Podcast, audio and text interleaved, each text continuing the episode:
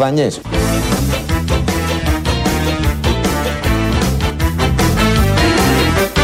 Μπογδανιές.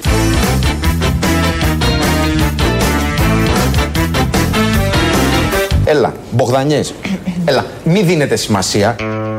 Τι να μην δίνουμε σημασία στις Μπογδανιές, όταν ο ίδιος ο Μπογδάνος που ξέρει από Μπογδανιές λέει ότι αυτά που λέει είναι Μπογδανιές. Όχι, θα δίνουμε σημασία γιατί δεν γίνεται να μην δίνουμε σημασία. Εμείς εδώ γι' αυτό είμαστε. Για να δεχόμαστε, να ακούμε, να αξιολογούμε Μπογδανιές παντός τύπου.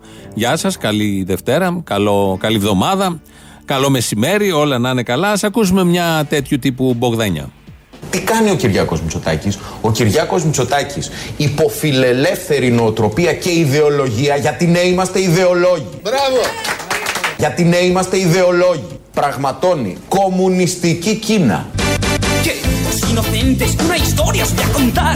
El lujo es evidente en el castillo medieval. Γιατί ναι είμαστε ιδεολόγοι. Από ιδεολογία. Από ιδεολογία, ε! Από ιδεολογία! Explotando el pueblo sin saber qué es trabajar. Recaudando impuestos para poder parasitar. Γιατί ναι είμαστε ιδεολόγοι. Αυτό; Ξέρεις τι σημαίνει αυτό, διάβασε, ξέρεις τι σημαίνει! Μπογδανιές. Και αυτό τον τίτλο που θα σέρνεις όλη σου τη ζωή από ιδεολογία τον απέκτησες. Είναι ένα ερώτημα της Τασό Καβαδία προς τη Ζωή Λάσκαρη.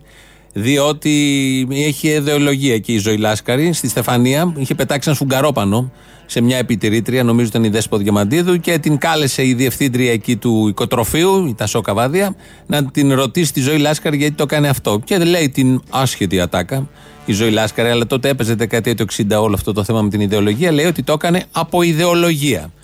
Δεν ε, στηριζόταν σεναριακά, αλλά έπρεπε να πει κάτι και βρήκε να πει αυτό. Αυτό έβαλε ο σεναριογράφος εκεί.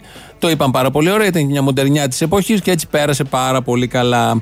Αυτά με τη Λάσκαρη στη Στεφανία. Ο Μπογδάνος λέει ότι ο Κυριάκος, το κόμμα, η Νέα Δημοκρατία έχει ιδεολογία. Προφανώς αυτό το ξέρει και η πρόεδρος, πρώην πρόεδρος της ΟΝΕΔ Πεντέλης, η οποία έβγαλε μια κατάπτυστη φασιστική ρατσιστική ανακοίνωση.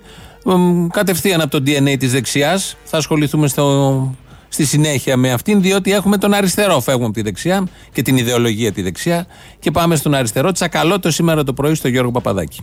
Τι κάνετε; Καλά. Κάπως πιο... Πιο ήρεμος. Ε, αυτό Τώρα μπορείτε να δείτε και τη Σκάρλετ Γιόχανσον. με την Ακριβώς. Και την ευτυχία σας. οικογένειά μου πρώτα. Την πρώτα. οικογένειά σας πάνω απ' όλα. Μετά τη Σκάρλετ. και μετά τη Σκάρλετ. Για να γίνει και αυτό τώρα. Αυτό που κουράζει, μου είχε πει ένας καθηγητής μου, κύριε Παπαδάκη, δεν είναι οι ώρες δουλειάς, είναι η ευθύνη. Su majestad, Τι κάνετε; Καλά. Su majestad, el pueblo va a cumplir tu ley. Βρε, τι πάθαμε αυτό. Χωρίς ντροπή. Τι είναι αυτό που πάθαμε; Αυτή στο τέλος που λέει τι είναι αυτό που πάθαμε είναι η Σοφία Βούλτεψη. Είναι μαζί με την Οτοπούλου σε ένα πάνελ. Πριν ήταν ο Τσακαλώτος, ο οποίος όπως ακούσατε είπε αυτό το πολύ βαθιστόχαστο, ότι δεν είναι οι ώρες δουλειάς, αλλά η ευθύνη. Αυτό είναι που κουράζει. Γι' αυτό βγήκαν κουρασμένοι οι Σιριζέ μετά από 4,5 χρόνια, δεν άντεξαν τόσες πολλές ευθύνες και τα πήγαν και τόσο καλά με αυτές τις ευθύνες, ενώ δεν ήταν έτοιμοι το 2015, γιατί το είπε και αυτό ο Τσακαλώτος και με αυτό θα ασχοληθούμε στην πορεία. Να μείνουμε λίγο στο πολύ ωραίο πάνελ που διαλέξαν εκεί στον Α να έχουν Σοφία Βούλτεψη από τη μία, τη θυμόμαστε, και την ε, Νοτοπούλου από τον ΣΥΡΙΖΑ από την άλλη. Γιατί στο Φράσος αναπτυξιακό νομοσχέδιο φέρνουν Είναι άλλη συζήτηση επιδότηση αυτή. καναλαρχών. Και Καλά, γιατί, εσείς αγκαλιά με συγγνώμη, τους καναλάρχες Αυτό θα πρέπει είσαστε. να μας το εξηγήσετε. γιατί είναι Καναλαρχών για να αναπτυξιακό έχουν και γιατί να το φέρνουν δουλεύουν χωρίς τούτοι διαβούλευση. εδώ Γιατί- που έχουν γιατί μεγαλύτερη βγάζετε λίστα την ανεργίας ευθύνη από κατάθεσης εργαζόμενους. προφανές. Μάλιστα. Γιατί Λοιπόν, δεν ξέρουν από Ναι, τη ναι, ναι, ναι. Σε αυτά Κυρία βάζουν Νοτοπούλου, οι καλά κάνατε και το θέσετε. Κάποιοι γιατί πρέπει να δουλεύουν στα Θα φωνάξουμε εδώ να μας το Ναι. εξηγήσουν. Άρα πρέπει να και του με- επιδοτήσει ο ελληνικός λαός. Τι να επιδοτήσει. Και γι' αυτό να Κυρία μην έχει μου, και πώς κυρία να μου, γίνει. τι είναι αυτά που λέτε; Εγώ, Περίμενε, εσεί περίμενε. στο Κυρία- αναπτυξιακό Πάθαμε. νομοσχέδιο το φέρατε. Βρε, Χωρίς τι ντροπή. πάθαμε αυτό. Χωρίς ντροπή.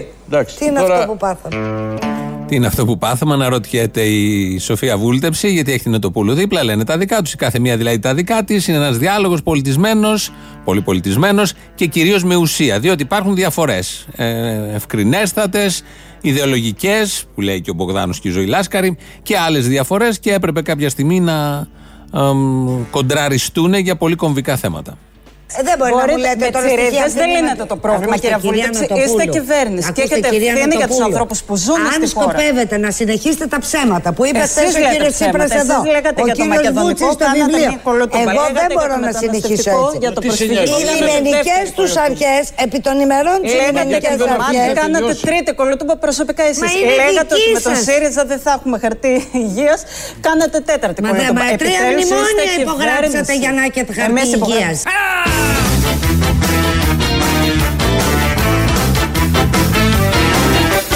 Τρία Επιτέλους είστε μνημόνια υπογράψατε κυβέρνηση. για να έχετε χαρτί Εμείς υπογρα- υγείας.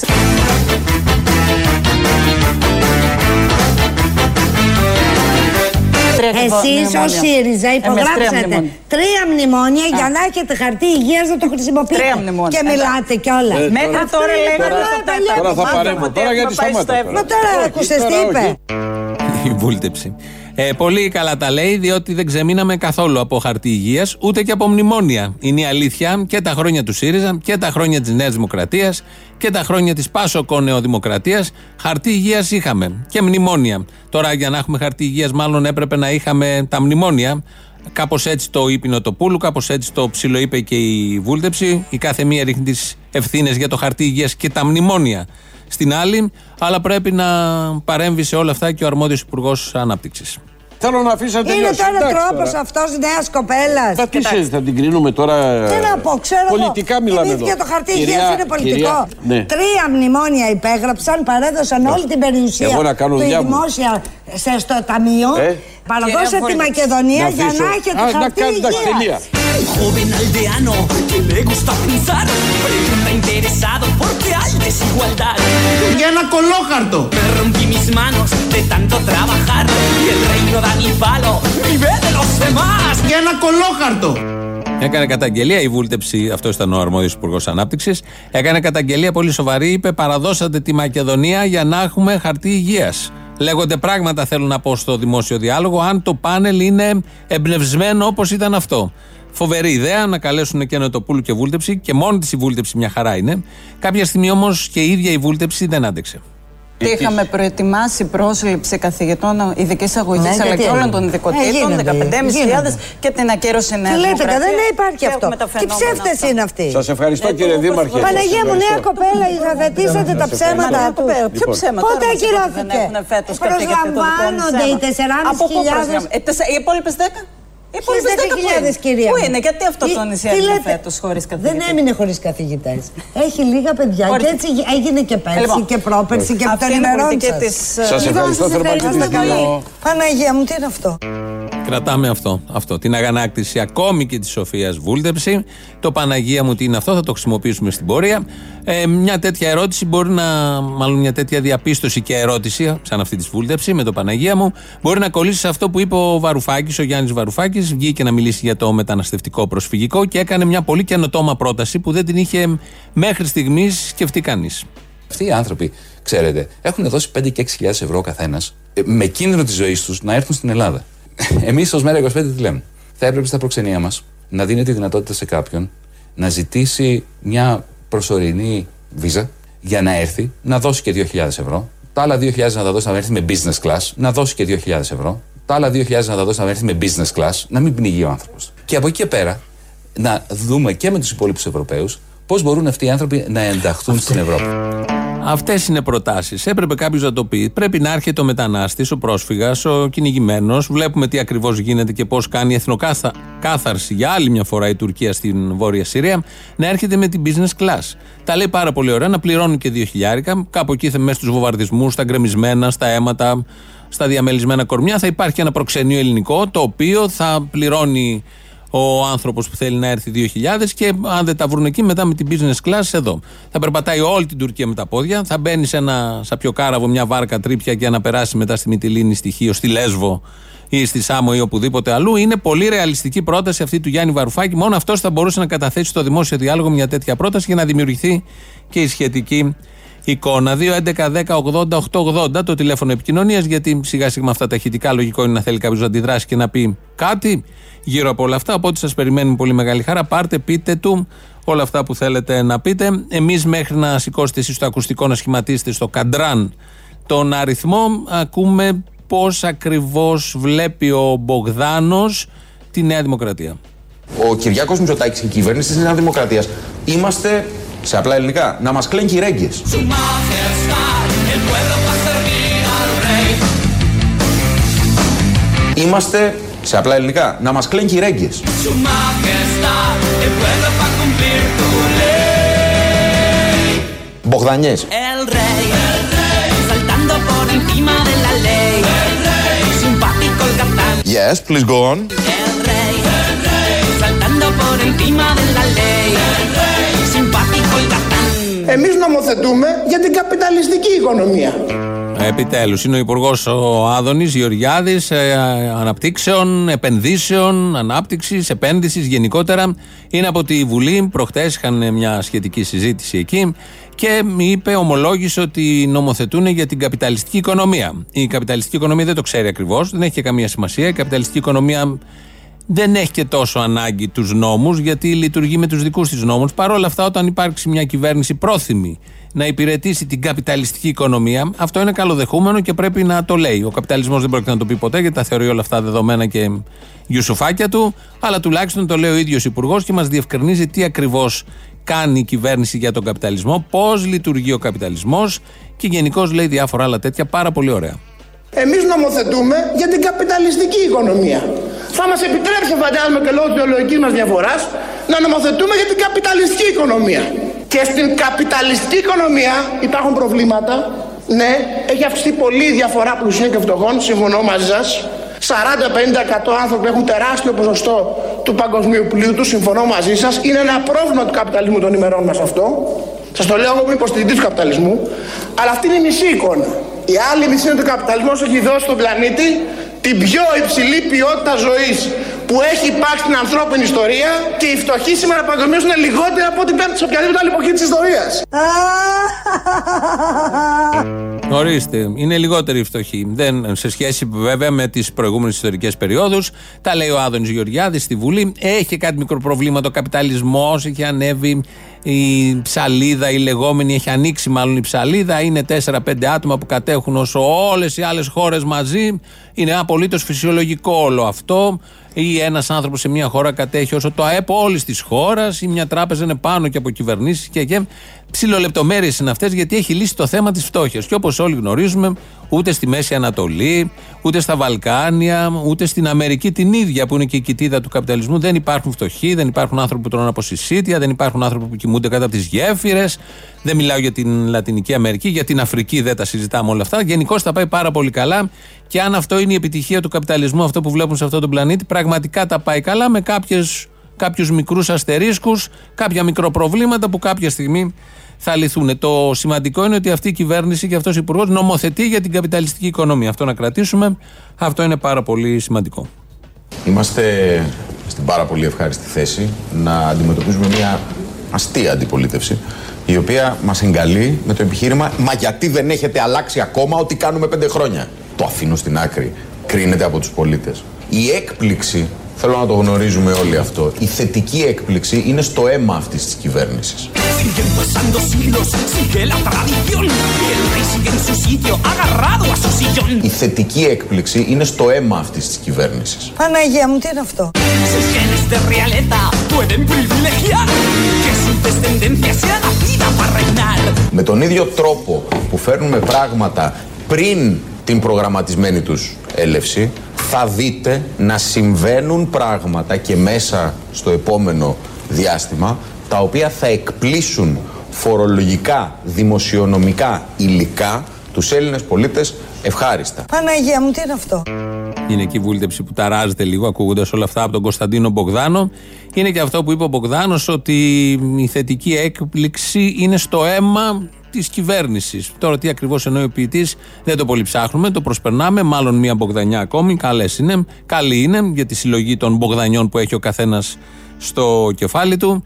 Βγαίνει και ο Ευκλήτη Τσακαλώτος σήμερα το πρωί, αφού είπε στον Γιώργο Παπαδάκη ότι η ευθύνη είναι το σημαντικό και όχι ο χρόνος. Και αφού τον ρώτησε τι κάνει και είπε ένα καλά, αλλά έτσι όπως το είπε το καλά ήταν σαν να μην λέει καλά. Λεπτομέρειες είναι όλα αυτά και ετέθη το θέμα προς τον Τσακαλώτο. Η δήλωση του Βούτσι και του Στέλιου Κούλογλου, προφανώς και άλλων, ότι δεν ήταν έτοιμοι το 15. Άκου τώρα τι συζητάμε. Αν ήταν ο ΣΥΡΙΖΑ έτοιμος το 15 που τα πήγε τόσο καλά και το 15 και το 16 και το 17. Τέλος πάντων το ρωτάνε αυτό οι δημοσιογράφοι και απαντάει ο Ευκλήδης Τσακαλώτος. Όμως από την άλλη πλευρά θα πρέπει να πούμε και του τραβού το δίκιο. Ότι εσείς ζητήσατε από τον κόσμο, έστω και αν είσαστε στο 3% να σας ψηφίσει, λέγοντας ότι έχετε και τις λύσεις. Μα κοιτάξτε, ο, ο, η, κα- θυμάστε ποια ήταν η κατάσταση το 12, το 13, το Μαζί τα 14. λέγαμε εδώ. τα, τα βλέπαμε στη. βλ- Θυμάστε τον κόσμο που έπαιρνε φαγητό από τα σκουπίδια. Θυμάστε πόσο ήταν η ανεργία. Θυμάστε ποιη η ανθρωπιστική κρίση είχαμε. Τι να λέγαμε στον κόσμο, ότι δεν είμαστε έτοιμοι.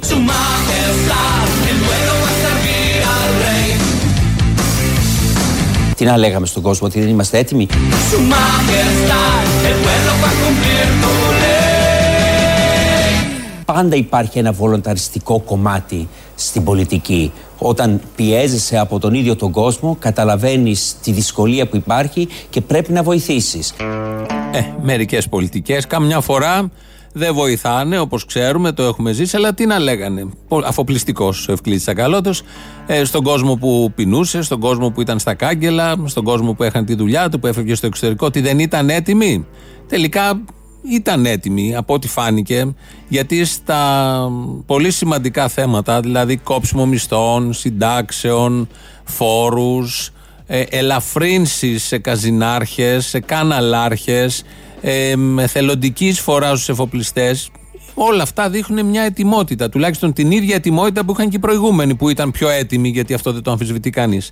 Έχει εκτραπεί όλη η συζήτηση. Αν ήταν έτοιμος ο ΣΥΡΙΖΑ το 2015, είναι το τρίτο στέλεχος που βγαίνει και λέει Δεν είμαστε έτοιμοι με το δικό του τρόπο. Ενώ η ουσία είναι εντελώς διαφορετική. Ήταν έτοιμοι και έφεραν και μνημόνιο, που δεν θα έφεραν με τίποτα μνημόνιο. Είχαν ετοιμαστεί για όλα τα άλλα, αλλά έκαναν αυτά που ήθελαν οι Ευρωπαίοι. Γι' αυτά ήταν απολύτως έτοιμοι. Τα διέπραξαν χωρίς καμία ενοχή και εκ των υστέρων και 4,5 χρόνια μετά έρχονται και λένε διάφορες παπάντζες για να δικαιολογήσουν αυτό ακριβώς. Ότι ήταν έτοιμοι να εγκληματίσουν και αυτοί κατά του λαού, όπως και οι προηγούμενοι, χωρίς να ντρέπονται και χωρίς να οροδούν, όπως λέμε, προουδενός. Ρόζι συννεφάκι θα μπορούσε να το χαρακτηρίσει κάποιος όλο αυτό, αλλά μ, τελικά το χαρακτηρίζουμε ως τέτοιο. Το χρέος μας ως βουλευτές γίνεται βαρύτερο. Εσείς και πρώτα απ' όλα οι 62 νέο εκλεγέντες καλείστε να γίνετε η εμπροστοφυλακή σε αυτήν την δημιουργική επίθεση της χώρας αλλά και της παράταξής μας. Το σύνθημά μας παραμένει το ίδιο. Είναι να βρεθούμε σε ένα όμορφο ρόλο συννεφάκι αυταρέσκειας Su majestad, el pueblo va a servir al rey.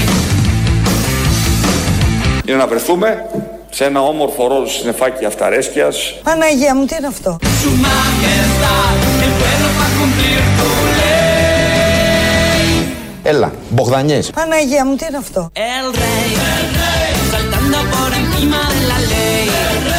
Simpático el capitán. Τρία Επιτέλους μνημόνια είστε υπογράψατε κυβέρνηση. για να έχετε χαρτί Εμείς υγείας. υπογράψαμε. El rey, saltando por encima de la ley. Simpático el capitán. Τι κάνετε, El rey, saltando por encima de la ley. Simpático el capitán. Ο Κυριάκος Μητσοτάκης υποφιλελεύθερη νοοτροπία και ιδεολογία γιατί ναι είμαστε ιδεολόγοι πραγματώνει κομμουνιστική Κίνα Παναγία μου, τι είναι αυτό; El rey, saltando por encima de la ley. Simpático el capitán. τι κάνετε;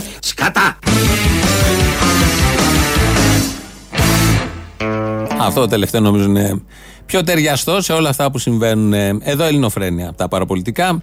90,1 το τηλέφωνο για τους ακροατές 211-10-80-880 Το mail πάει επίσης για τους ακροατές Το βλέπουμε εδώ μπροστά Radio παπάκι παραπολιτικά.gr Ο Παναγιώτης Χάλαρης ρυθμίζει σήμερα τον ήχο. Το επίσημο site είναι ελληνοφρένια.net.gr Εκεί μας ακούτε τώρα live και αμέσως μετά ηχογραφημένους όποτε θέλετε. Στο YouTube είμαστε στο official, ελληνοφρένια official. Από κάτω έχει και εγγραφή, κάντε και ένα chat αν θέλετε με όλα αυτά που ακούτε εδώ ως αφορμή, ως αιτία ή ό,τι άλλο επιθυμείτε. Έχουμε το πρώτο μέρος του λαού, μας πάει στις πρώτες διαφημίσεις και σε λίγο είμαστε εδώ. Ναι, γεια σας. Γεια σας. Θα μπορούσαμε να μιλήσουμε με κάποιον υπεύθυνο τώρα του προγράμματος που έχετε; Ναι, παρακαλώ, εδώ σε εμά, πείτε μου. Εσείς είστε; Τζένι Μπότσι. Α, η Τζένι Μπότσι, μάλιστα, καταπληκτική φωνή. Λοιπόν, ήθελα να πω κάτι το οποίο θεωρώ ότι θα πρέπει λίγο να το προσέξετε. Για πείτε. Πρώτα απ' όλα, όταν έφυγαν οι Γερμανοί από την Ελλάδα. Μαύρη μέρα. Μαύρη μέρα. Έφυγαν ατουφέκιστοι από τον Εαμελά γιατί είχε γίνει συμφωνία. Αυτό είναι το Φλόρι, ένα. φλόρι, ναι. Ναι, ακριβώς. Αυτό είναι το ένα από τα δύο που θέλω να σας πω. Απ' έξω απ' έξω σαν να λέμε τι εννοείται συμφωνία; Είχαν συμφωνία. Τα βρήκαν οι κομμουνιστές με τους Γερμανούς, έτσι; Να μην τους τουφεκίσουν, να μην τους πειράξουν. Έφυγαν από Αφήστε το τώρα αυτό. Συνθηκολόγησε το ΕΑΜ με τους Γερμανούς, με τον κατακτητή. Ε, αγαπητέ, δεν θα με πάτε εκεί που θέλετε, ακούστε. Αυτό δεν λέτε, θέλω να συνοηθούμε. Αυτό είναι εξακριβωμένο. Πάμε και στο δεύτερο. Χτες ο συνάδελφός σας, εγώ σας ακούω, περνάμε ωραία, αλλά μερικές φορές το παρατραβάτε. Ναι, ε, να, να μας τραβήξει κάποιος το αυτή. Γιατί λέμε ότι θέλουμε, γιατί έχουμε ελευθερία, αυτά δεν καταλαβαίνω. Χθε λοιπόν ο συνάδελφός σας είπε ότι από το 74 και μετά την Ελλάδα κυβέρνησε τα πιο πολλά χρόνια η δεξιά. Ποια είναι η δεξιά, είναι η Δημοκρατία; Όχι, γι' αυτό είπε η δεξιά και όχι η Νέα Δημοκρατία. Καλή, η δεξιά, καλή. η δεξιά πολιτική. Δεν ξέρετε καλή. Η δεξιά, άκου εδώ λίγο σε μένα. Η δεξιά πολιτική. Γι' αυτό δεν είπε το Πασόκ η Νέα είμαστε- Δημοκρατία. Η είμαστε- δεξιά πολιτική. Ή μήπως εσείς θεωρείτε ότι είχαμε σοσιαλισμό τα περισσότερα χρόνια; Για πείτε μου λίγο να το ακούσω κι αυτό. Τι ήτανε, δεν το ψηφίσατε; Τι ήταν το Πασόκ; Το Πασόκ δεν το ψηφίσατε; Ναι, καλέ, αυτό ήθελα να συνοηθούμε. Ότι είχαμε σοσιαλισμό, άγια σου. Το Πασόκ βγήκε με 10% την πρώτη χρονιά στι Καλέ, ναι, γι' αυτό το μισό Πασόκ είναι στη Νέα Δημοκρατία τώρα. Ποιοι, ποιοι το ψηφίσατε το Πασόκ; Εμείς, οι σοσιαλιστές, ποιοι; Φυλάκια, φυλάκια. Γεια. Τον Άισις, ποιος τον δημιούργησε και γιατί; Αυτός ένα μηδέν. Οι Αμερικάνοι. Οι Αμερικάνοι. Τα ξένα κέντρα. Ο υπεραλισμό. Πες τα. Γιατί τον δημιούργησε; Δεν υπάρχει μια τρομοκρατία να αγοράζουμε όπλα, να κινείται το χρήμα. Τι γιατί; Γιατί μετά τα και βάλει με τους Τούρκους; Να φοβάται λίγο κόσμος, να σκοτώνουμε μαύρους άφοβα. Τι εννοείς γιατί, τι ερωτήματα είναι αυτά, δεν καταλαβαίνω. Να ενισχύσει το ρατσισμό. Ερωτήσεις είναι αυτές τώρα, όντως. Άσε μας αγάπη μου τώρα. Έλα σε παρακαλώ τώρα. Έλα, έλα. Αποστολή, όταν πηγαίνανε συντεταγμένα στο ταμείο κάθε μήνα για να πάρουν το μισθό τους, ξέραν πολύ καλά το τι κάνανε. Και το ΣΥΡΙΖΑ μιλάω που είπε ότι ήμασταν ανέτοιμοι. Τι ήθελες, παιδάκι μου, εσύ να πούνε θα κάνουμε μαθητεία το πρώτο εξάμεινο, δεν πληρωνόμαστε. Κράτα τα λεφτά γιατί τώρα μαθαίνουμε στο κασίδι. Λέγεται, δεν λέγεται; Όχι, όλα λέγονται. Ε, άρα έπρεπε να πάρουν το μισθό για να φανούν έτοιμοι και έμπειροι. Ναι, εντάξει, σε αυτό είχαν θρησκευτική ευλάβεια. Σε αυτό είχαν θρησκευτική. Καταρχήν, ε, τι ομάδα είναι ο Μπογδάνος; Ε, Έχει η Χρυσή Αυγή ομάδα; Πάω ρουφ. Παορούφ, σωστό. Ναι, ο Πάο Ρούφ έχει και το όνομα και τη χάρη γιατί έχει ακροδεξιού οπαδούς. Δεύτερον, πώς αισθάνονται οι Ελληναράδες που οι Τούρκοι κομμουνιστές καταγγέλνουν την επέμβαση στη Συρία; Τι είναι αυτός, Μωρέ, δεν τα ξέρω και τα εκκλησιαστικά. Ο Βαρθολομαίο αυτός εκεί πέρα ευχήθηκε καλή τύχη στον τουρκικό στρατό. Ευλόγησε τα όπλα ή, ή τσάμπα έτσι πήγε; Τα ευλόγησε, τα ευλόγησε. Αυτός με το ελληνικό DNA ο χριστιανός Εντάξει. ευχήθηκε καλή τύχη στον τουρκικό στρατό. Ενώ. Οι- Μισό λεπτάκι, ρε παιδάκι μου, και οι Τούρκοι τι σκοτώνουνε; Τρομοκράτες τις σκοτώνουνε; Ναι, ναι, ναι. τα Μ' αρέσει που ονομάζουμε τρομοκράτες τους Σύρους, αλλά ο τουρκικός στρατός με τις βόμβες του δεν είναι καθόλου τρομοκρατικός. Μάλιστα. Παρ' όλα αυτά είδα και κάτι παιδάκια νεκρά, γιατί ξέρω τώρα που το πας. Αυτά τι θα γίνουν όταν μεγαλώσουν, ε, με τέτοιο σπίτι. Άρα.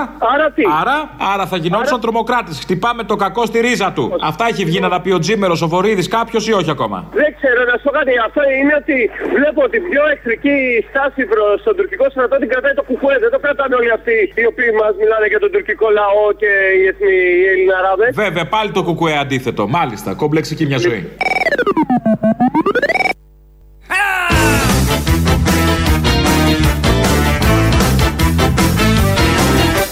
Παναγία μου, τι είναι αυτό;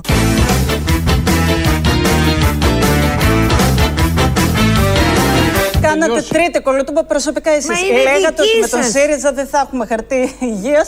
Κάνατε τέταρτη Μα, δε- κολοτούμπα. μα τρία Επιτέλους είστε μνημόνια υπογράψατε κυβέρνηση. για να έχετε χαρτί Εμείς υγείας. υπογράψαμε. Τι ωραία που το λέει η Σοφία Βούλτεψη. Γενικώς λείπει η Βούλτεψη. Τη θυμόμαστε στην τελευταία κυβέρνηση Σαμαρά. Στην τελευταία, μια κυβέρνηση. Στον τελευταίο ανασχηματισμό, μάλλον που ήταν και υπουργός τύπου και έλεγε αυτά τα πάρα πολύ ωραία για το Μαλί και όλα τα υπόλοιπα. Έχει έρθει η ώρα να ακούσουμε τους τίτλους των ειδήσεων από την ελληνική αστυνομία.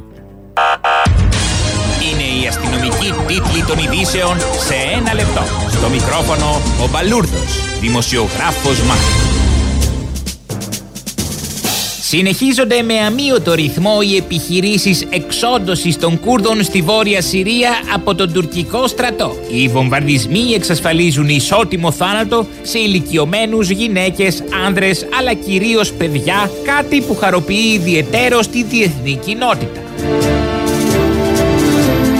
Για τον Νόμπελ Ειρήνης προτείνεται ο Τούρκος πρόεδρος Ταγί Περντογάν μετά από εισήγηση της Σουηδικής Ακαδημίας. Σύμφωνα με το σκεπτικό, ο κύριος Ερντογάν θα λάβει το βραβείο λόγω του ονόματος Πηγή Ειρήνης που διάλεξε να δώσει στην εισβολή του στη Συρία.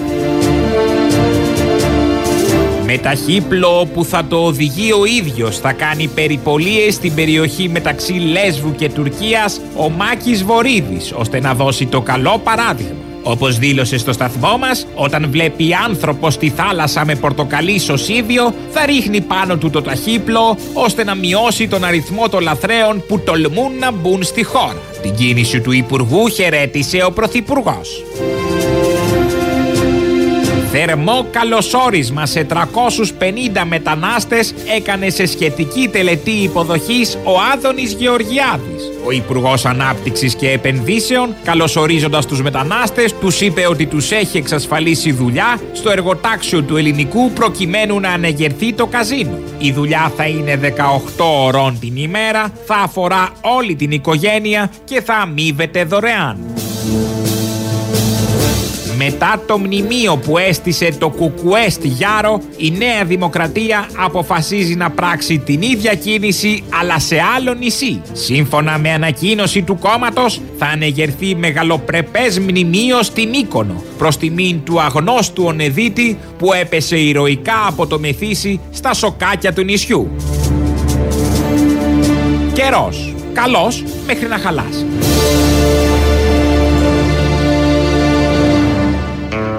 Είχε και ένα διαβολό αέρα στη Γιάρο, είδα εκεί τα σχετικά βίντεο. Ενώ στη Μύκονο επίσης έχει αέρα, αλλά κλείνει κάπως, είναι τα κτίρια. Ενώ στη Γιάρο δεν έχει και τίποτα, ένα μεγαλοπρεπέ μόνο κτίριο που πάει χαμένο. Έτσι λοιπόν θα φτιαχτεί το άγαλμα του αγνώστου Ονεδίτη. Μια που είμαστε στα χωράφια της ΟΝΕΔ, να πούμε και μια δυσάρεστη είδηση.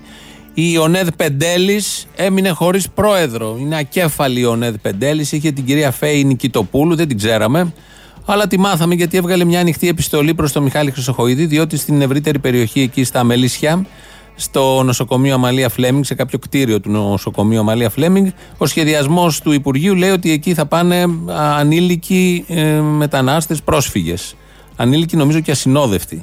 Ε, όλο αυτό προκάλεσε μια, έχει προκαλέσει στην ευρύτερη περιοχή τα αντανακλαστικά των δημοκρατικών πολιτών, οι οποίοι είναι και χριστιανοί, είμαι σίγουρος, γιατί πάνε όλοι αυτοί και στις εκκλησίες και έβγαλε μια ανακοίνωση η Ονέδ Πεντέλης που την υπογράφει πρόεδρος. Καταλήγει η ανακοίνωση. Δεν θα δεχτούμε την αλλίωση του πατρογονικού μας πολιτισμού. Καταλαβαίνετε τι λέει πριν καταλήξει σε αυτό το πολύ ωραίο συμπέρασμα. Κάνα δύο έτσι προτάσεις θα σας πω μόνο στο σημείο Δέλτα της επιστολής λέει: Όλοι γνωρίζουν, όλοι γνωρίζουν ότι οι μετανάστες και οι πρόσφυγες δηλώνουν ψεύτικες ηλικίες ώστε να τύχουν των ευνοϊκών ρυθμίσεων των ανηλίκων. Ακόμη όμως και ένας 15χρονο που έχει πολεμήσει έχει ακόμη στην πραγματικότητα ψυχή ανήλικου. Ρωτάει εδώ η πρόεδρος, η οποία δεν είναι πρόεδρος γιατί φάγανε από τη θέση αυτή, και συγκρίνεται με τα δικά μας 15χρονα. Ρωτάει εδώ η ανακοίνωση της ΟΝΕΤ. Προφανώς ο 15χρονο που έχει δει να σκοτώνει το πατέρα του, τη μάνα του, που έχει ακούσει τις βόμβες πάνω από το κεφάλι του, που έχει φύγει από χαλάσματα κτηρίου που πέφτει, δεν έχει σχέση με το 15χρονο τον Έλληνα. Ευτυχώς ξαναλέω. Που ζει εδώ στην Αθήνα και τα προβλήματά του είναι άλλα. Ευτυχώς σε ειρηνική περίοδο. Τι ερώτηση είναι αυτή; Πόσο μυαλό μπορεί να έχει κάποιος πέρα από τον είναι ρατσιστής ή οτιδήποτε να διατυπώσει τέτοια ερώτηση; Προφανώς όμως για να είσαι ρατσιστής δεν έχεις και το απαιτούμενο μυαλό για να σκεφτείς τα αυτονόητα που μπορεί να σκεφτεί κάποιος. Αυτή λοιπόν η επιστολή βγήκε, τάραξε τα ύδατα της ΟΝΕΔ, γιατί όπως ξέρουμε όλοι είναι δημοκρατικό κόμμα η Νέα Δημοκρατία. Δεν υπάρχουν τέτοιες φωνές και απόψεις να μιλάνε για λάθρο μετανάστες. Δεν το έχουμε ακούσει από υπουργούς, από υφυπουργούς. Ο ίδιος ο πρόεδρος λέει τα καλύτερα. Οπότε την αποκεφάλισαν για να δείξουν για άλλη μια φορά. Κάθε 10 μέρες αποκεφαλίζουν και ένα τέτοιο και ρατσιστικά σχόλια μέσα στη Νέα Δημοκρατία. Φανταστείτε τι γίνεται από αυτά που δεν παίρνουμε χαμπάρι. Αλλά ευτυχώς υπάρχει ο πρόεδρος που βάζει τα πράγματα στη θέση του. Φίλες και φίλοι, ονεδίτησες και ονεδίτες, δαπίτησες και δαπίτες, χρόνια μας πολλά. Ονεδ, ονεδ πρωτοπορία, ζήτω η Νέα Δημοκρατία. Αυτό και αν είναι πρωτοπορία, τα πράγματα στη θέση τους. Αυτό και αν είναι πρωτοπορία, είναι η ΟΝΕΔ και η Νέα Δημοκρατία. Χάσαμε την πρόεδρο, είναι ακέφαλη η ΟΝΕΔ Πεντέλης. Όποιος ενδιαφέρεται να πάει εκεί να καταλάβει τη θέση. Θα υπάρχουν και κινηματικές διαδικασίες γιατί έχουν βάλει ε, στόχο να μην έρθουν οι ασυνόδευτοι ανήλικοι, γιατί δεν είναι ανήλικοι και σκέφτονται αλλιώς. και δεν είναι σαν και εμάς με αυτά τα επιχειρήματα, τα πολύ λογικά. Πηγαίνετε εκεί, όποιος ενδιαφέρεται να καταλάβει τη γνωστή θέση. Στην αριστερά τώρα, στην αριστερά, ο Τσακαλώτος το πρωί στο Γιώργο Παπαδάκη. Δεσμευτήκατε για ένα τεράστιο πλεόνασμα, το οποίο κι εσείς με τις οικονομικές σας, επιστημονικές σας γλώσσες- γνώσεις, πέρα από την ιδεολογική προσέγγιση, θα θεωρήσετε ότι είναι δυσθεώρατο. Ναι, αλλά είχαμε στρατηγική πώς να το αντιμετωπίσουμε αυτό. Ναι, Και αλλά- δεσμευθήκαμε, δεσμευθήκαμε και να μειώσουμε και τις συντάξεις. Δεν το κάναμε. Και Οι συντάξεις μειώθηκαν. Τώρα λέμε για το, Οι για το συντάξεις συμβασμό των. μειώθηκαν, το λέει και το Συμβούλιο Ναι, Επικρατείας. από 14 ε, μειώσεις, δύο ήταν οι δικές μας και πολύ Συμφωνώ λιγότερες απολύτως. από τις ε, σε, σε βάρος. Βγαίνει ο Τσακαλώτο λοιπόν, εκεί ως αριστερός που είναι και λέει: Δεν μειώσαμε συντάξεις. Σου λέει: Θα το πω, άμα δεν τσιμπήσει κανείς, έχει περάσει. Ο Παπαδάκης όμως γνωρίζει, γιατί κάθε πρωί με αυτά ασχολείται, και του λέει: Έχετε μειώσει. Α, ναι, λέει, έχουμε μειώσει. Δύο όμως από τις 14 μειώσεις είναι της αριστεράς στα 4,5 χρόνια, ενώ οι υπόλοιποι στα άλλα χρόνια έκαναν μειώσεις. Τόσο ωραία, τόσο αριστερά και με τέτοια ειλικρίνεια γίνονται αυτού του τύπου οι συζητήσεις. Ευχάριστα νέα έχουμε για το Κουκουέ τώρα. Τα ακούμε από τον ε, βουλευτή Κωνσταντίνο Μπογδάνο. Εσένα σε ενδιαφέρει το δημόσιο συμφέρον ή να τα βάλεις με το κουκουέ; Αυτό είναι το ερώτημα που Όχι προκύπτει να τώρα. τα βάλω. Εγώ δεν θέλω να τα βάλω με κανέναν. Για πολλούς και διάφορους λόγους τους ερεθίζω λίγο παραπάνω από άλλους πολιτικούς τους αντιπάλους. Πατάνε σε αυτή την πτυχή και πετούν την μπάλα στην εξέδρα. Το Κομμουνιστικό Κόμμα είναι ακρογωνιαίος λίθος του πολιτικού μας συστήματος. Ναι. Πρέπει να είναι απολύτως εκτός φαντασίας οποιαδήποτε συζήτηση Ναι. περί απονομιμοποίησης ή Μα δεν ποινικοποίησης. συζητάμε, προφανώς δεν συζητάμε Μέσα κάτι σε τέτοιο, αυτό το εννοείται. επίπεδο έχω δικαίωμα να είμαι αντικομουνιστής. Φυσικά. Το τελευταίο το προσπερνάμε, προφανώς έχει το δικαίωμα να είναι ό,τι θέλει, αλλά το καλό για το Κουκουέ είναι ότι ο Μπογδάνος δεν θα το βγάλει εκτός νόμου. Το είπε, το παραδέχθηκε, το θέλει να υπάρχει, άρα αυτό είναι ένα ευχάριστο γεγονότο. Με αυτό ως χαρά γενικότερα για το κομμουνιστικό κίνημα, γιατί θα μπορούσαν να ήταν πολύ άσχημα τα πράγματα αν ο Κωνσταντίνος Μπογδάνος έθετε θέμα για την νομιμοποίηση του Κουκουέ, για την ύπαρξη του Κουκουέ. Θα είχαμε μπει τώρα σε άλλες ατραπούς και θα είχαμε προβλήματα πάρα πολλά. Αλλά ευτυχώς όμως, ευτυχώς, σε αυτό το πλαίσιο της Νέας Δημοκρατίας, με αυτή την Ονέδη Πεντέλης και με τους υπόλοιπους, δεν θέτει θέμα, σε αυτή τη φάση τουλάχιστον, για το Κομμουνιστικό Κόμμα και κίνημα. Με αυτά τα πολύ θετικά, πάμε στο δεύτερο μέρος του λαού, που είναι ένας λαός, είναι ένας κύριος για την ακρίβεια. Θα ακούσετε τι είχε να μας πει. Λέγεται; Τι είναι το, εκεί που πήρα το παραπολιτικά; Ναι, ναι, ο σταθμός, ο ίδιος. Ε, δε- γιατί δεν δουλεύει, γιατί έπαιρνα πολλή ώρα και έντος δικό του. δεν- Θα κολοβάρα για τηλεφωνήτρια φαίνεται. Ναι. Πληρώνουμε τσάμπα, ναι. Ναι, ο κύριος Τάκης μιλάει τώρα στο. τι- στο... Ο κύριος Τάκης, ο, ο Θημιάκο, όχι, ο κύριος Καλαμούκης. Δεν, δεν παίζει ρόλο ποιος. Πώς δεν παίζει ρόλο; Μιλάει. Παίζει ρόλο, εγώ είχα αυτά που θα πω, θα τα πω και για εκείνον. ναι. Να τα πείτε. Ε, Ένα ρόλο τον παίζει πάντως, ε. Ναι, είμαι, είμαι 90 χρονών και έχω υπηρετήσει τον καιρό που ήταν ε, ο Παπάγος. Ναι, πριν γίνει Δήμος. Πριν, ναι, λοιπόν, ακούστε, πριν ε, ο Παπάγος είχε αναλάβει ε, ε, και έκλεισε τα σύνορα. Πώς λεγόταν εκεί πριν, δηλαδή όταν πηγαίναμε στο Παπάγου, πώς το λέγαμε; Α, α, δεν ξέρω. στο Δίπλα από το χολαργό, όχι, τέλος Ναι, πάντων. δεν ξέρω. Πάντως στον Παπάγο το βγάλανε μετά τον Παπάγο. Ο οποίος έκλεισε τα σύνορα ο Παπάγος και σταματήσανε. Να είναι καλά. Μπαινοβγαίνανε, ναι, μπαινοβγαίνανε οι Βούλγαροι με τους Έλληνε. Μα αν είναι δυνατόν. Γιατί τόσο είχε, είχε τελειώσει η υπόθεση της Βαρκίζης. Της Βαρκίζης ακούω, ναι. Ναι, μερικοί υπογράψανε και φύγανε από το Ελλάς και από το ΕΑΠ. Ε, μα οι κοτάρες, ναι. Ναι, άκουγω για Εμ δώσανε τα όπλα, μη μου τα θυμίζετε. Ναι, ναι, για να τα μαθαίνουν αυτά ορισμένοι που Δεν τα ξέρουν και κατηγορούν τους άλλους που τους βάλουν ένα δίκο στην πηγάδα. Α, μπράβο, γιατί εσείς είστε πολύ νέος. Εγώ τα έχω ζήσει. Κρατιέμαι καλά όμως, ναι. Με, στή, με στήσανε μέσα στο σπίτι μου στους Αγίους Αναργύρους με τη μάνα μου να μας εκτελέσουν με ένα αυτόματο. Αλλά δεν πήγε καλά. Και γλιτώσαμε. Μα στήσα στον τοίχο γιατί το κάναμε παρατήρηση με τα φορτηγά που περνάγανε με τα προμαχικά. Ναι, και ο Μητσοτάκης το ίδιο πρόβλημα είχε. Δεν μπορούσε να κοιμηθεί, βαράγανε βόμβες. Α, μπράβο. Ναι. Και θα, δεν θα βρίσκαμε ούτε το κοκαλάκι μας. Καταλαβαίνω. Εσάς, ποιο ήταν το θέμα σας, λέγανε χίτε. Ναι, όχι μόνο χίτε, βασιλικούς μας λέγανε. Αν είναι δυνατόν. Ναι, ναι, βασιλικούς. Την αφορμή δεν καταλαβαίνω. Ναι, ναι, Άκου τώρα. Λοιπόν, άκουσε να δείτε τι γίνεται. Υπερέτησα στον Μπέλε και μπαινοβγαίναν οι Βούλγαροι με- μαζί με τους αντάρτες τους δικούς μας. Α, παπα, κάνανε συμμαχία. Γι' αυτό τους λέμε αμοβούλγαρου. Ε, όχι αυτό να το τυπώσετε και να το πείτε του κυρίου εδώ.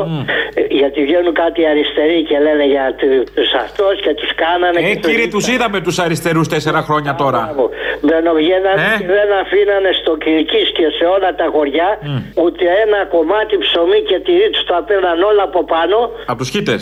ναι, α- α- από τους δεξιούς ας το πούμε. Ναι. Ναι, ας το πούμε για να συνοηθούμε το είπα, ναι. Ναι, ναι, γιατί εκεί ούτε θέλουν να τους ακούνε τους, αλα- τους Ναι, αριστερούς. καλά. Μην λέτε για τους δεξιούς και στο Βελουχιώτη τα ίδια δεν κάνανε ούτε κομμάτι. ούτε- Αφήστε τώρα, ούτε, ούτε νερό. Εγώ είχα στο βουνό πρώτο ξάδερφο που ήταν λοχαγός. Ναι. Και τούτης όμως πίστεψε ότι ήταν, κατεβήκαν όλοι με λίρες από πάνω που βλέπετε. Ε, βέβαια, δεν έχει λίρες στο βουνό, όλοι το ξέρουμε. Πετάγανε οι Εγγλέζοι τα κυβότια και ήρθαν όλοι με λίρες και κάνανε. Ε, αριστερίου τέτοιους τους ξέρω εγώ. Τους είδαμε τέσσερα χρόνια τώρα. Το ίδιο δεν είναι; Ναι, ναι, την κατάληξη θα σας πω τώρα. Ναι, την κατάληξη να πάμε. Μπαινοβγαίνανε που... Αν δεν ήταν το ΕΑΜ, η Ελλάδα θα ήταν ένα μονακό. Εκεί καταλήγει αυτό μόνο. Εδώ, εδώ, είναι αυτά που σας λέω ζωντανά, ε. Ζωντανά, ναι, τι. Ε, Ακούστε εδώ, μπαινοβγαίνανε κι άλλο. και μαζέψανε 3.000 Ελληνόπουλα Ναι. από 13-15 χρονών. Χιτών. Τους χίτες, ναι. Μαζέψανε 3.000 παιδιά, Ναι. τα πήγανε στη Βουλγαρία Ναι. και τα 1.500 τα στείλανε στην Πολωνία. Ναι, μετά σπουδάσαν και ήρθαν εδώ πέρα πίσω βορύδιδες. Ναι, Κατάλαβα. ακούστε εδώ να δείτε. Ναι. Πήγανε στην Πολωνία. Α, στην Πολωνία να υπηρετήσουν το Χίτλερ. Λογικό. Ναι, ακούστε εδώ. Πήγανε στην Πολωνία, κακοπεράσαν τα παιδιά πολύ μέχρι αυτό. Θέλανε να δουν τους γονείς τους, δεν τα άφηνε κανένας να έρθουν να δουν τους γονείς τους. Και μετά τα πήγανε Κρακοβία κατευθείαν για βάρδια; Ναι, εδώ ακούτε το κυριότερο. Είχε μια, αυτή που είχα της Βασιλείου που είχε μια εκπομπή. Ναι, κάτι χαροκαμένος. Εκεί το πάμε πακέτο λέτε. Ναι, πάμε πακέτο, μπράβο. Ναι. Και ήταν ένας μεγάλος, 85 χρονών. Τώρα, πέρσι έγινε αυτό που σας λέω. 85 χρονών. Και του λέει Χατζη Βασιλείου, από πού είστε, λέει είμαι από την Πολωνία, από το παιδομάζο μου ακούγαν κάτι αντάρτες.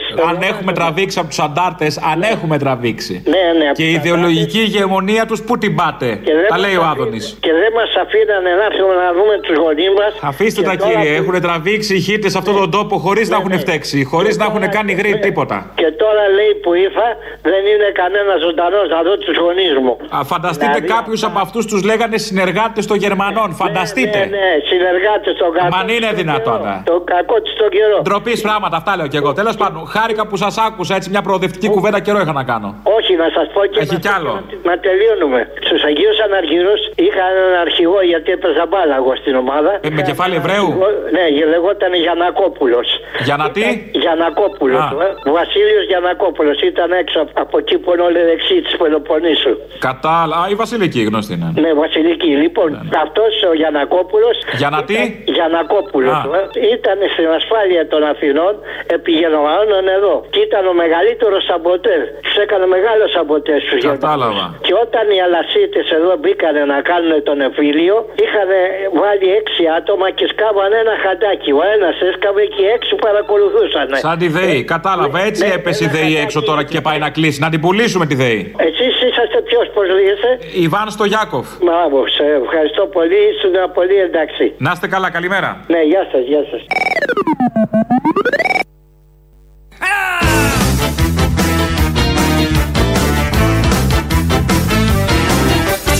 Yes, please go on.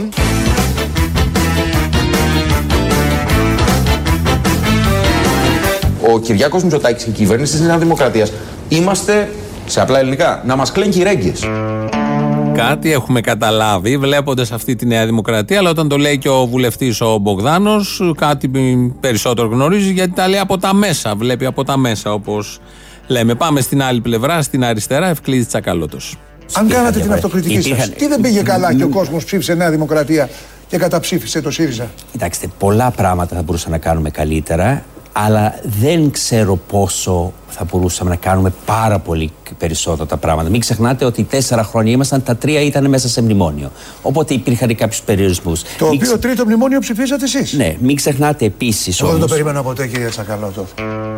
Εδώ το θέμα δεν είναι αυτά που λέει ο Τσακαλώτος. Λέει τα κλασικά, πήγαν όλα καλά. Εχθρός του καλού είναι το καλύτερο. Θα μπορούσαμε και καλύτερα, αλλά τελικά δεν θα μπορούσαμε και καλύτερα. Αυτά που αυτοαναιρούνται ανά ένα λεπτό, γιατί είχαμε το μνημόνιο και διάφορα άλλα τέτοια. Εδώ η είδηση είναι ο Γιώργος Παπαδάκης, ο οποίος ακούσατε στο τελείωμα τι είπε ότι δεν περίμενε ποτέ από αυτούς ότι θα φέρνανε μνημόνιο και αμέσως μετά το συνέχισε. Εγώ σας ξέρω και σας εκτιμώ και το ξέρετε. Και θεωρώ ότι είσαστε από τα, αριστο- από τα αριστερά στελέχη της ε, κυβέρνησης. Γιατί ε, εδώ που τα λέμε τώρα, μέσα στο ΣΥΡΙΖΑ και οι συνεργασίες ε, και με τους ανεξάρτητους Έλληνες, με τις ε, ε, αφήξεις που είχαμε από άλλους χώρους συγγενείς ή εντολώς άσχετους ιδεολογικά από το δικό σας. Εγώ πίστευα ότι είσαστε ένας βαθιά αριστερός άνθρωπος. Δεν συμβιβάζονται αυτά τα οποία έγιναν που λέτε υποχρεωθήκαμε για να σώσουμε την Ελλάδα με την αριστερή σας ιδεολογία. Ο Παπαδάκης δεν πρέπει να είναι καλά. Έχει θέμα, έχει πρόβλημα. Βλέπει τον Τζακαλώτο σαν πάρα πολύ αριστερό. Και δεν μπορεί να χωνέψει ότι αυτοί οι άνθρωποι, αυτοί οι τύποι έφεραν ε, μνημόνιο και ότι έκαναν πράγματα που δεν συμβιβάζονται με την αριστερή τους ιδεολογία. Το θέμα δεν είναι ο Τσακαλώτο δηλαδή. Το θέμα είναι ότι νοσεί ένας δημοσιογράφος, ο οποίος τα βλέπει όλα αυτά ως αριστερά και θέτει θέματα προς τον Τσακαλώτο. Τα άκουγε αυτά ο Τσακαλώτο, καμάρωνε κιόλας γιατί τους λέει Να, κάποιος με λέει αριστερό. Έχω πει τουλάχιστον έναν ότι είμαι αριστερός και ότι δεν του ήρθε καλά το μνημόνιο που το φέραμε εμείς οι αριστεροί. Αμέσως μετά άρχισε την ανάλυση για το κέντρο. Άρα, άρα, άρα δεν, δεν είναι, είστε δεν, κέντρο κάνουμε, αριστεροί, είστε δεν αριστεροί. κάνουμε άνοιγμα προς το κεντρό χώρο. Πε- Κάνουμε άνοιγμα στο κεντρό χώρο που έχει καταλάβει αυτός ο κεντρό- ο κεντρός χώρος ότι το κέντρο έτσι πως έχει διαμορφωθεί στη Βρετανία, στην Ελλάδα, στην Αγ- στη Γαλλία δεν έχει, Γιώργο, μας δεν δίνει- έχει μας δίνει προοπτική. αμέσως μια απάντηση Ε; σε κάτι, Είναι πολύ νομίζω. πιο ευρύ, Ναι. λέτε. Νομίζω ότι Όχι, μας δίνει λέω αμέσως ότι το μια κέντρο απάντηση. μας έφερε Ότι- σε αυτή την Τώρα κρίση. κάτσε να μ' ακούει Πριν από καλά. την κρίση, ο Μπλερ, ο Σιμίτης ήταν στα πράγματα. Ο Σρέιντερ, ο κλιντερν Αυτό το κέντρο που δη- Κάτσε να κάτω τελειώσει από το αυτό κέντρο. το κέντρο δημιουργήθηκαν αυτές να οι δούμε τι γίνεται ανισότητε εδώ όμως το- που πρέπει να Εδώ αντιμετωπίσουμε με το εμείς. κέντρο Τελικά και ο Τσακαλώτος δεν είναι καλά. Όχι μόνο ο Παπαδάκης, γιατί έχει πιστέψει ότι είναι αριστερός και χαρακτηρίζει κεντρό το Σιμίτι. Ποιο είναι το Σιμίτι που έβανε κροτίδες, όπως έλεγε ο ίδιος στα χρόνια της Χούντας, ή τον Μπλερ, τον Ντόνι Μπλερ. Τον χαρακτηρίζει κεντρό, ενώ όλοι ξέραμε ότι ήταν του εργατικού κόμματος. Άρα για να είναι του εργατικού είναι φιλεργατικό ή το Σρέντερ στη Γερμανία πολύ περισσότερο. Είναι κέντρο, αλλά δεν είναι και κέντρο, όλα αυτά μαζί. Υπάρχει μια διάχυτη σύγχυση σε μυαλά πολλών ανθρώπων και αυτό ξεσπάει με διάφορες αφορμές. Το βλέπουμε. Και ε, κρεβάτια πρέπει τελικά να έχουν, όχι καρέκλες στα τηλεοπτικά στούντιο, κρεβάτια του ψυχαναλυτή. Γιατί χρήζουν ψυχανάλυση όλοι αυτοί που πηγαίνουν εκεί. Δεν λέω για τους δημοσιογράφους σίγουρα. Αλλά οι καλεσμένοι θα έπρεπε να είναι σε ένα κρεβάτι και να λένε αυτά που λένε. Θα ήταν και πιο πρωτότυπο, σαν θέαμα τουλάχιστον. Και δεν θα πέθανε και από τις καρέκλες, γιατί υπάρχουν θέματα, ειδικά στο συγκεκριμένο στούντιο. Έρχεται τώρα η πρωτο, προτροπή του δεξιού, του δεξιού Μπογδάνου προς όλους εσάς που πιστεύετε, νιώθετε ότι είστε φτωχοί. Η απενοχοποίηση του πλουτισμού και του κέρδους. Αυτό που Και το επιχειρήν συνέβη γενικά. του επιχειρήν, αυτό που συνέβη στην ελεύθερη οικονομία, στο ολοκαύτωμα της ελεύθερης οικονομίας τα τελευταία πέντε χρόνια πρέπει να αρθεί και να αλλάξει πρώτα και κύρια ως νοοτροπίας. Συγγνώμη, εν μέρη, Κωνσταντίνε, Βγείτε έξω και ο κύριος υλοποιήστε Ταϊκούρα, τα ο όνειρά κύριος σας. Ταϊ- Βγείτε έξω λέμε στους πολίτες και υλοποιήστε τα όνειρά σας σε μια κοινωνία η οποία δίνει ευκαιρίες. Μην είστε φτωχοί. Μην είστε, σταματήστε να είστε φτωχοί. Πώς αλλιώς θα σας το πει; Τώρα, αν κάποιος δεν έχει δουλειά, βγες έξω και υλοποιήστε τα όνειρά σου. Το λέει ο Κωνσταντίνος Μπογδάνος, το λέει ο βουλευτής. Είναι ένα σύστημα που δίνει ευκαιρίες ίσες και ίδιες για όλους, ανεξαρτήτως από το που ξεκινάς. Μπορεί να είσαι γιος του Κωνσταντίνου Μητσοτάκη, πήγες στην Αμερική, στο Χάρβαρντ. Θα μπορείς και εσύ από εδώ, επίσης, αν είσαι ψυκτικός από το περιστέρι, να πας και εσύ στην Αμερική, στο Χάρβαρντ. Είναι ίδιες οι ευκαιρίες. Άνοιξε τα φτερά σου, μην βλέπεις τη φτώχεια και τη μιζέρια και όλο αυτό σε έχει καθυλώσει κάτω. Τα λέει πολύ καλά ο βουλευτής, γιατί είναι μια κοινωνία ευκαιριών, ίσων. Αν κάτι είναι το σύστημα που ζούμε, είναι κοινωνία και σύστημα ίσων ευκαιριών. Μπογδανιές θα μπορούσαμε να το πούμε. Η συζήτηση με τον Μπογδάνο πήγε και στη Ρουφιανιά με, τον, με το μέλος του Πάμε. Το γεγονός ότι δεν είναι δημόσιο πρόσωπο πρώτης γραμμής τους, ώστε να είναι ε, από όλους αναγνωρίσιμος, δεν σημαίνει ότι τα στοιχεία του είναι ούτε κρυφά ούτε ιδιωτικά. Έχει ο ίδιος επιλέξει, οργανωμένος σε ένα κόμμα και ως υποψήφιος σε εκλογές να είναι δημόσιο πρόσωπο. Είναι η Συνεπώς, άφησα να περάσουν και οι 24 ώρες του αυτοφόρου. Μπράβο! Έχει τεράστια σημασία. Γιατί να βγω την Δευτέρα το πρωί και όχι την Κυριακή το μεσημέρι. Γιατί δεν ήθελε να το τσιμπήσουν, δηλαδή, μας λες. Διότι ακριβώς μακριά από μένα. Αφού είχε κάνει ένα δίκημα, γιατί Κωνσταντίνε τότε να μην. Διότι δεν είμαι εγώ η διώκουσα αρχή. Σε περίπτωση που δεν έβαζα το όνομα, θα λέγαν Έλα, Μπογδανιές. Έλα, μη δίνετε σημασία. Έλα, το ένα. Μπογδανιές θα με λένε τώρα που βγάλανε. το έβαλες. Με- Τώρα είναι Μπογδανιές. Να με συγχωρείτε, Το αυτή την Μπογδανιά την υπερασπίζομαι μέχρι σε σχάτων. Ναι, κάτι έχουμε καταλάβει. Είδατε όμως εδώ τι καλό στη Δημοκράτης δεν το είπε μες στο αυτόφορο, το είπε αμέσως μετά. Για να μην έχει πρόβλημα και συλληφθεί ο άνθρωπος και καλά του το αντιγύρισε ο δημοσιογράφος, αφού έχει κάνει παρανομία γιατί τον καλύπτεις έστω και για 24 ώρες και μετά είπε τα γνωστά της παπάντη και τις δικές του για τις Μπογδανιές και συνέχισε παραπέρα. Ε, ο Στέλιος Κούλογλου πάει σιγά σιγά μας κλείνει εδώ την ώρα ο οποίος Στέλιος Κούλογλου β, μίλησε και αυτός για το τι ακριβώς δεν πήγε καλά το 2015 Ήσασταν το 2014-2015 προετοιμασμένοι για τη διακυβέρνηση της χώρας. Συμφωνείτε με την Όχι. άποψη του; Δεν είμαστε προετοιμασμένοι. Το έχω πει και με την ευκαιρία και, και σε άλλες περιπτώσεις και το έχω γράψει επανειλημμένως. Και παλιότερα επί κυβερνήσεω ο ΣΥΡΙΖΑ είχε γίνει και θέμα. Κατά τη γνώμη μου, ε, το 2014 δεν έπρεπε να, ε, να υπάρχει εκδιασμό των πολιτικών εξελίξεων ε, και προεδρικές εκλογές Εννοείται το να ρίξετε την κυβέρνηση του Αντώνη Σαμαρά. Έπρεπε ο Σαμαράς να κάνει όλη τη βρώμικη δουλειά και τότε για την κυβέρνηση Σαμαρά Βενιζέλου υπήρχαν δύο πιθανότητες. Η μία πηγαίνοντας να εφαρμόσει το μνημόνιο που ήταν πολύ σκληρό ή θα έπεφτε, ή αν δεν έπεφτε, ε, θα έχανε τις εκλογές στο τέλος του 2015, γιατί ο Σαμαράς το είχε δεχτεί να κάνει εκλογές προ το τέλος του 2015. Και σε αυτές τις δύο περιπτώσεις ο ΣΥΡΙΖΑ πρώτον θα είχε προετοιμαστεί καλύτερα, θα είχε αξιοποιήσει τον χρόνο για να προετοιμαστεί καλύτερα και δεύτερον δεν θα είχε χρειαστεί ε, να κάνει συμμαχία με τους ΑΝΕΛ, θα είχε αυτοδυναμία δηλαδή και στις δύο περιπτώσεις, ε, πράγμα το οποίο θα, θα αποδείχτηκε ε, πολιτικά δαπανηρό. Δεν πήγαν καλά τα πράγματα, δεν πήγαν καλά. Και κάποιοι το λέγαν ότι δεν έπρεπε να βιαστούμε, αλλά βιαζόταν ο Τσίπρας για να μην χαθεί ευκαιρία μετά την ΕΔΑ και διάφορα τέτοια. Και να τώρα τα αποτελέσματα μετά από 4,5 χρόνια έρχονται και διαπιστώνουν αυτά που τα έχουμε διαπιστώσει όλοι από τις πρώτες 4,5 ώρες. Κάπου εδώ φτάνουμε στο τέλος. Το τρίτο μέρος του λαού μας πάει στο μαγκαζίνο, την Ανδριάννα Ζαρακέλη. Εμείς τα υπόλοιπα θα τα πούμε αύριο. Γεια σας. Ποιος ελεύθερος στην Ελλάδα; Αυτός. 3-0 σου κάτι χρωστούμενα γκολάκια από τα Ε, αποδητήρια. καλά, εντάξει, αυτά είναι παιδικά που κάνεις. Σε περίπτωση την Ελλάδα την ελευθέρωσε ο Ελλάς. Την Ελλάδα την ελευθέρωσαν οι κομμουνιστές. Σας είδαμε και εσάς τώρα τέσσερα χρόνια. Και τότε τα όπλα γιατί τα παραδώσατε; Οι γαλατζοί που είχαν αυταπάτε. Τα πατάκια όλα. Ποιος σκότωσε τον Άρη Βελουχιώτη, ε; Το Ζαχαριάδη τώρα το θυμηθήκατε, ε; Δεν με αφήνεις να μιλήσω μωρή κουφάλα να πούμε γάμο. Τον Μπελογιάννη ποιος τον έδωσε, ε; Ε, οι εθνάρχες. Ναι, ναι, ναι, βέβαια, βέβαια. Όχι, θα πω όλα τα επιχειρήματα. Για άλλον έχει, δεν θυμάμαι. Κύριε Βρούτσι, όταν ξανάρθουμε στα πράγματα, να πάρεις για σύμβουλο για διακυβέρνηση Κουτσούμπα, Παπαρίγα ή ακόμα καλύτερα Γκορμπατσόφ. Μιλάμε για πείρα, άστο, άστο. Εγώ κρατάω άλλο. Αμήν και πότε να ξαναρθείτε στα πράγματα. Τσίπρα λέμε ήδη και κλαίμε. Εγώ φίλε μου προχθέ το είπα. Από 1200 που ήταν να πληρώσω το εισιτήριο της κόρης μου, από τον Τσίπρα πληρώσα 600. Γιατί αυτό το είχε κάνει ο Τσίπρας. Έτσι, όχι τώρα που κουνιέται ο Κυριάκος Τάχα ότι βγήκαμε στις αγορές. Με ποιανού πολιτική βγήκαμε στις αγορές. Άσε μας τώρα, δεν τα ξέρουμε. Καλά, καλά, καλά. Ότι θα δούμε τα πράγματα έγινε και το 93 και τρέχαμε στην Αγράμελη. Τώρα τα έχουμε ξαναπεί, μην λέμε τα ίδια. Αχ, μην αναστατώνεις τώρα. Ήταν η Βινή τότε κάτι βυσάρε. Ε, μα δεν θυμάμαι, αυριανή δεν αγοράζαμε τότε. Αποστόλη, ε, θέλω να κάνω μία καταγγελία. Ε, θέλω να καταγγείλω τον ευθύμιο Καλαμούκη που είναι στα παραπολιτικά, ο οποίος πριν τρεις μήνες, ακριβώς τέτοια μέρα, μας έλεγε Δόξα τω Θεώ, δεν μπήκε η Χρυσή Αυγή στη Βουλή. Άγιο είχαμε. Μμμ, ναι, μερικές φορές ειλικρινά αναρωτιέμαι αν ε, το Αλσχάιμερ του χτυπάει την πόρτα ή έχει ανοίξει την πόρτα και πίνει ένα μαζί χαμομήλι.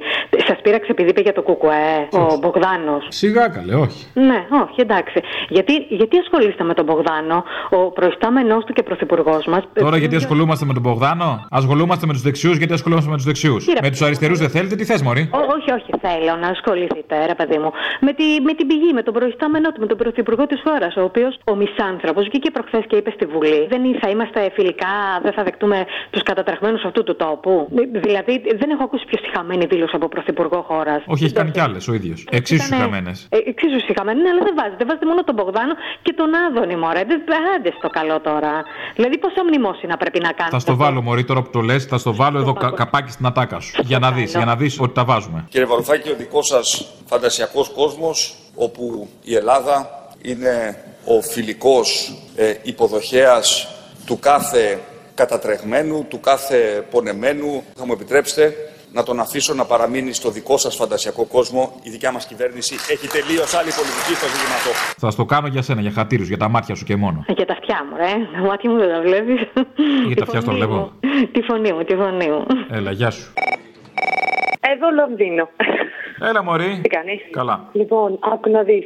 Έχω χίλια πράγματα να σου πω, θα σου πω μόνο λίγα. Χίλια πράγματα. Όλα ταιριάζουν. Μα έτσι. τα μόνο φωτίδι. Είδες σου είχα ζητήσει σταντάρτικο την άλλη φορά. Βγαίνει από μέσα μου. Ακούω όλους τους ακροατές. Συγχαρητήρια για τα ψώνια σας τα καινούρια. Αλλά εμένα αυτή που με βαράει στα σηκώτια δεν είναι όλοι αυτοί οι φασίστες. Αυτοί με εκνευρίζουν. Αυτή που μου γυρνάει τάντερα είναι η Σιριζέα. Το ήξερα. Δεν την μπορώ. Δεν την μπορώ. Είναι η φωνή, ξέρω τι φταίει. Δεν είναι το περιεχόμενο τόσο, το έχω τσεκάρει και με άλλους. Η φωνή είναι. Θα τη βάλω φίλτρο, κάτι, δεν ξέρω. Η Όλγα είναι αυτή τη διαφήμιση. Η τρέμει, ναι. Τι να κάνει τόσα χρόνια εκτός δελτίου. Άντε να γίνει ανακατάταξη στην ΕΡΤ να πάει κάπου και έχει σπαράξει η ψυχή με σπαράξει. Μας έχει λείψει, μας έχει λείψει. Κάπου ρε παιδί μου στη δημόσια τηλεόραση κάτι να ακούσουμε την αντικειμενική φωνούλα της. Μπράβο, μπράβο, μας έχει λείψει. Να σου πω κάτι, ο Πρετεντέρης βολεύτηκε. Εντάξει, τώρα κάτι που πρέπει να τη βάλουν και αυτή το κορίτσι. Έτσι, κάπου. Ε τώρα πού να τη βάλουν, ναι, τώρα ο άλλος πήγε στο Μέγαρο, σωστό. Και αυτή σε Μέγαρο θα πάει, αλλά μάλλον στη ΣΕΡΤ.